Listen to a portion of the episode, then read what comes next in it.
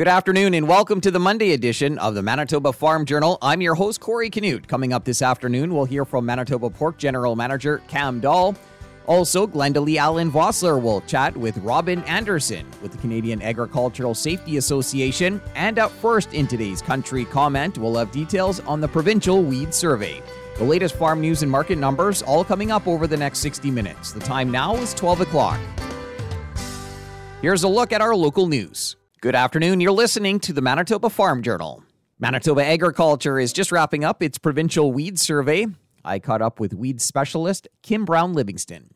We're just wrapping up uh, pretty much the last few fields of our provincial weed survey, and this is a survey that we do in conjunction with Agriculture Canada, and uh, we um, we do this about every five or six years now. Uh, the plan was to do it last year, but with COVID, it got pushed back a year.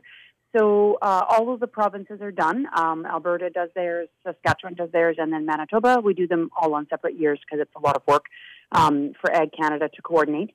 Um, but in Manitoba, this is our year, and so our this is a follow up to our last survey in 2016, and we've had uh, multiple surveys before that.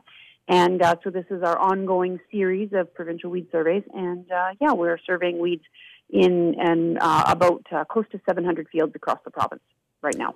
What have you been seeing out there? You know, it's actually um, been really good. We've we've seen a lot. We've been in a lot of different fields. Obviously, we are surveying the top six crops in Manitoba, which is uh, wheat, canola, soybeans, and then field corn, barley, and oats. And we've also chosen to survey extra fields on top of that. We're looking at pinto beans, um, field peas, and also sunflowers. So some of the fields um, are very weedy, as we'd expect. Some of our crops have um, some of those, especially those last crops I mentioned. Um, they've got more limited herbicide options in them, so sometimes we the weeds can get away in those crops. And in other crops, they're very, very they're they're very clean. So generally, though, we've seen uh, pretty clean crops um, considering the year. I'm I'm pleasantly surprised.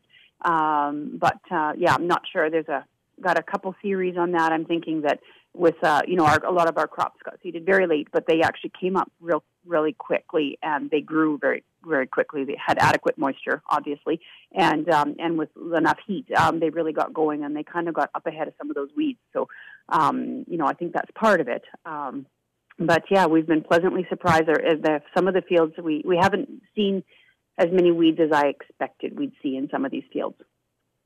What about weeds, um, noxious weeds um, like water hemp and, and Palmer amaranth? Have you come across anything like that, or? No, well, we haven't come across anything in the survey, um, and you know, I think that would have been very random to actually find one of those weeds in our fields. We, when you know, we're only able to survey a small part of each field that we're in, so the chance of finding one of those weeds in our survey was really, really small. Um, as tier one noxious weeds, things like water hemp and Palmer amaranth shouldn't be in this province, and because when we find them, we eradicate them. They must be destroyed immediately because we can't let them, you know, um, gain gain a hold in this province. Um, so we have not found any of those yet. However, I do expect that if we were going to be seeing that, we would start to be seeing those about now. Um, those are weeds that grow very quickly, and in some of our shorter statured crops, even our soybeans, some of them can get quite tall, but you know you're really not talking much more than waist or or you know chest height on a soy on a, even the biggest of the soybean plants. Um, and then our dry beans and, and, and things like that. Uh, we do tend to start. That's where we start to see things like the palmer and the water hemp. That's where we found them. Um, there could very well be some of those weeds in our taller row crops, like uh, like you know corn and sunflower, but we just can't see them, um, so we don't know that they're there. Um, I know we haven't found any of those yet. Uh, we certainly didn't find any in the survey, um, but I would not be surprised if we start to get a call, you know, to come out and identify some of these weeds. It should be happening shortly. What about um, you know other other um, herbicide resistant weeds? Did you come across anything like that, or?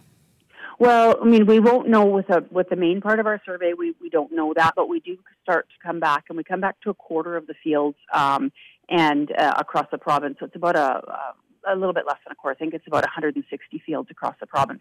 We come back to and we actually gather weed seeds and then we send those away. Ag, Ag Canada does the work on those. Um, they, they, that's work done with Dr. Charles Geddes, and he actually analyzes those. Those weed seeds are grown out, and then they're actually tested for multiple herbicide resistance.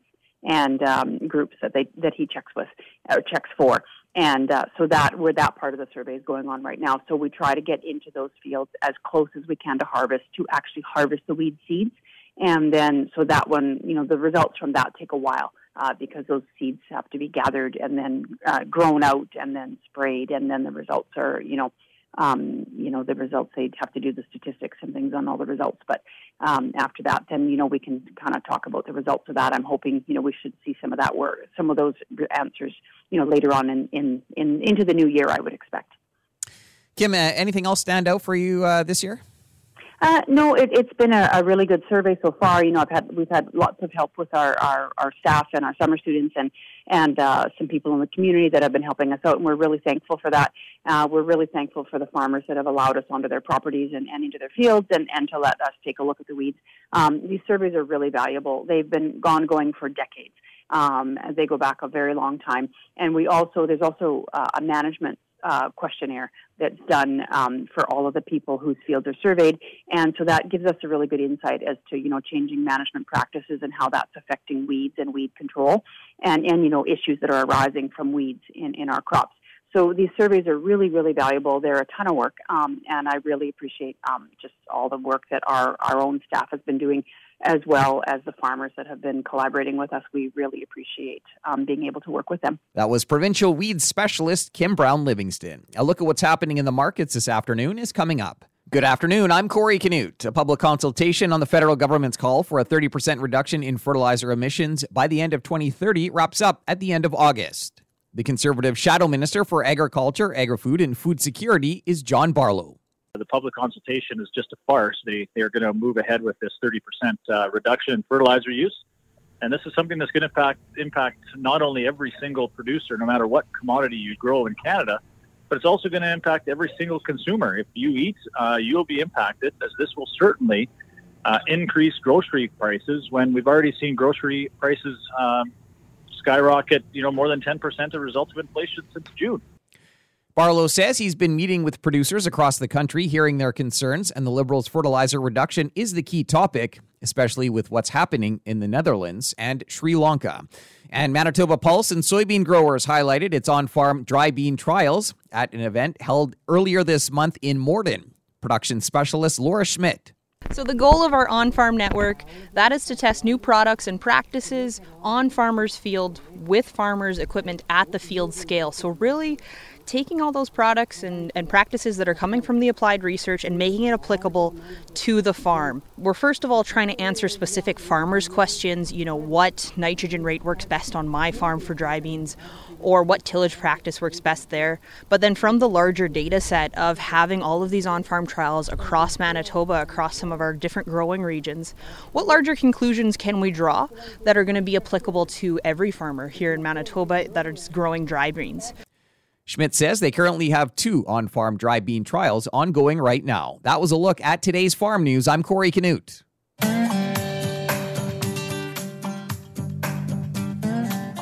Good afternoon and welcome to the Prairie Ag Wire for Monday, August 22nd. I'm Corey Canute. Coming up today, Glenda Lee Allen Vossler chats with Robin Anderson with the Canadian Agricultural Safety Association. Agriculture is one of the most rewarding, but also one of the most challenging and dangerous industries around. Each year, a number of people are injured on the job, especially during the rush of harvest. Today, Glenda Lee Allen Vossler talks with Robin Anderson, the communications consultant with the Canadian Agricultural Safety Association. Now, Robin, of course, harvest activities are getting underway in a number of areas, and it's really important that we once again take that time to remind producers about safety during the harvest season. Yes, absolutely. Um, we know from the Canadian Agriculture Injury Reporting data that most um, fatal injuries occur during July, August, September, October, and of course those are peak harvest months. So it's really essential that folks, you know, uh, keep a mind on safety as they go about their business. That's for sure. So when we're talking about farm safety and keeping uh, in mind that this is one of the busiest times of the year for producers, what kind of things should they be doing? Absolutely, 100% is looking after themselves first. the first thing that always seems to go when folks are busy, and, and I know it's a rush, right? Everyone wants to get that crop off, um, you know, and do that work, is they tend to not do things like get adequate rest or adequate nutrition. So those things tend to fall down. And when you're not sleeping, you're not rested, you're not eating well, you're not hydrated, you can sometimes make decisions that you normally wouldn't make. You might take a shortcut that you might not normally take. You might do things that are completely out of your nature to do because you are exhausted, you're hungry, you're fatigued. Um, so taking care of yourself is the number one thing folks can do to really ensure that they are going to have a very successful and safe harvest season. Staying focused is key, and being able to do that comes from having that rest and the proper nutrition. And that's more than just getting out of the combine, grabbing a quick sandwich, and jumping back in. Yeah, absolutely. It's it's making sure you're getting that adequate rest, right? You know, you know, really evaluating. You know, you know, it's an ROI, return on investment. If I get this much sleep, I can do this much better. If I take a minute to myself. I get some, I get a break from the vibrations of the machine. I get a break from, you know, um, making all these decisions. I get a break from running to town for parts, those sorts of things. Those investments can return exponentially. Um, you know, we do know that if a farmer is killed um, on the is killed, generally that primary that farm doesn't survive the death of the primary farmer. So even and that's very catastrophic. But even a lost time injury, even a minor injury that might require a trip into, you know, the local doctor, those are lost times that can be avoided by making those decisions to put that investment into your own health and well-being. And when we're not eating well, when we're not getting enough rest, it also weighs on us mentally as well. Oh, absolutely, right? We we all know that, you know, farming is a really stressful occupation. There's a lot of things that are out of farmers' control, things like weather, market prices, policies, those things you can't control. So that's a lot of stress. You know, there are some things that we absolutely can't control. Um, so that mental well-being is absolutely impacted by things like nutrition, sleep, um, and talking about those things. Absolutely, that's really, really, really important. Um, you know, those are just really important things to do to just serve your farm, your family, and yourself. Now, moving on, it, when we are talking about harvest safety, as you said, the number one thing is to make sure that we take care of ourselves, but it's also very important that we know the hazards in and around the yard and where we're working. Oh, absolutely. Uh, we do know like the top mechanisms of injury always involve um, farm equipment. Machinery rollovers and machinery runovers are the top um, two ways that people die. Um, so, you know, there's simple things that we can always do. Uh, pre-inspection, walk, just taking a walk around the farm equipment, the farm machinery to make sure there aren't any uh, bystanders, children um, aren't, aren't anywhere nearby. Uh, making sure that we're doing things like wearing our seatbelt with our ROPS up. Uh, those sorts of things are really basic, really easy things to do to help prevent any injuries. Um, those pre those pre um, operational inspections, those also can save time, right? If you know, if you're able to just do a quick walk around, check out everything, you know, you might notice something that needs maintenance. That'll save your you save you time from a breakdown or, you know, worst case scenario or rollover. So, or, another sort of um, incident. So it's really important to really take that time to do those to do those looks, um, to make sure there's nobody around. And you know, I really would like to stress that you know places where riders aren't appropriate, that's really important to follow that. Um, you know, we are seeing, you know, children, unfortunately, a lot of the time, um, you know, dying from being run over. Um, so it's really important that we remember that as well. And I know it's it is one of those really great things. I grew up on a farm. You know, I love farming. It's, it's in my blood. It's a passion of mine. Um, and it, it's really important that we teach children the love of uh, farming in the safest way possible. So if it's not appropriate for having that, it's not appropriate to have that child on equipment. So I really just like to remind folks to just uh, keep that in mind um, as they're, they're getting into harvest here. And the other thing, uh, you know, harvest is a very busy and a very exciting time on the farm. And a lot of people like to come out and, and help. And it's really important that the people that are helping are well trained and know what they're doing. Absolutely. And orientation, training, super important. You know, I think about it in a way, you know, I wouldn't go to, um, you know, a factory and say, hey, I'm to, here to help. And they, they wouldn't just throw me on the floor and say, here you go, right? I would have to go through some a pretty vigorous training um, in order to able to do those that work.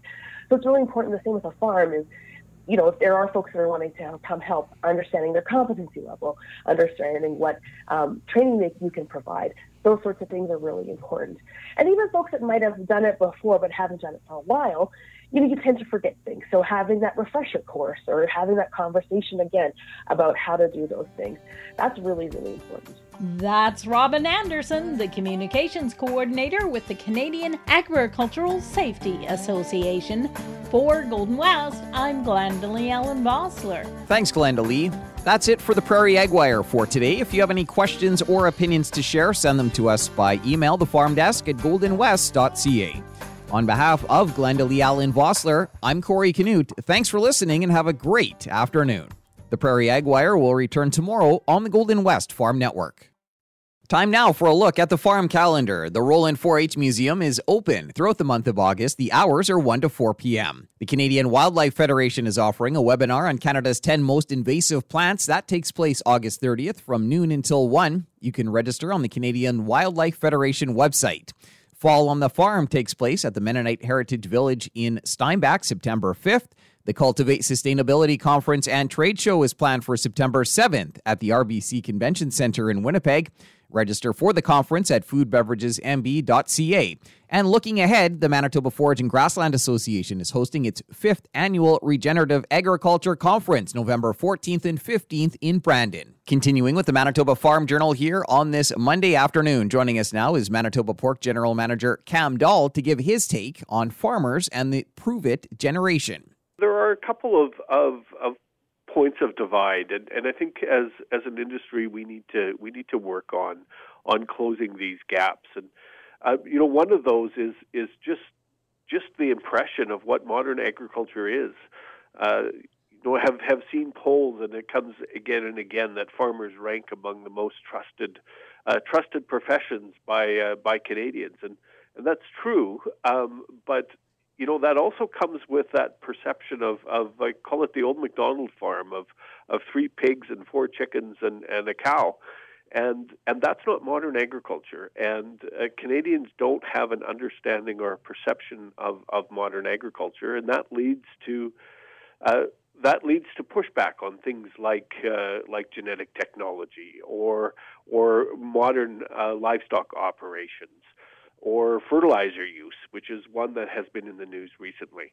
And and those those differences in perceptions also result in in uh, in policies that aren't aren't good for the industry. So we need to close that gap around the understanding of uh, of what agriculture, modern agriculture means. Um, we need to talk to uh, our urban counterparts, uh, but we also need to talk to our, our politicians as well, and and uh, work on closing that gap. Because if we don't, um, we're going to get regulations and legislation that we don't like. There was a few different things you touched on here on how to how to change that narrative. Um, talk about that. Yeah, one of the we, we can't just talk about what we do, right? We we have to uh, we have to prove it, um, and and Canadians are are looking for. Uh, for indications that we're doing the right thing, whether that's around animal welfare or food safety or environment and and that's where the the assurance programs come in. Um, you know, in the livestock side, almost every every livestock sector does have assurance programs. In in uh, in the pork sector, we're we're updating that now to. Uh, uh, to a revised, uh, uh, be in compliance with the revised code of practice, and uh, always continuously improving based on based on science, based on research. Uh, you know, what are the best practices for welfare? Are we following them? Do we need to update uh, update uh, our our best management practices?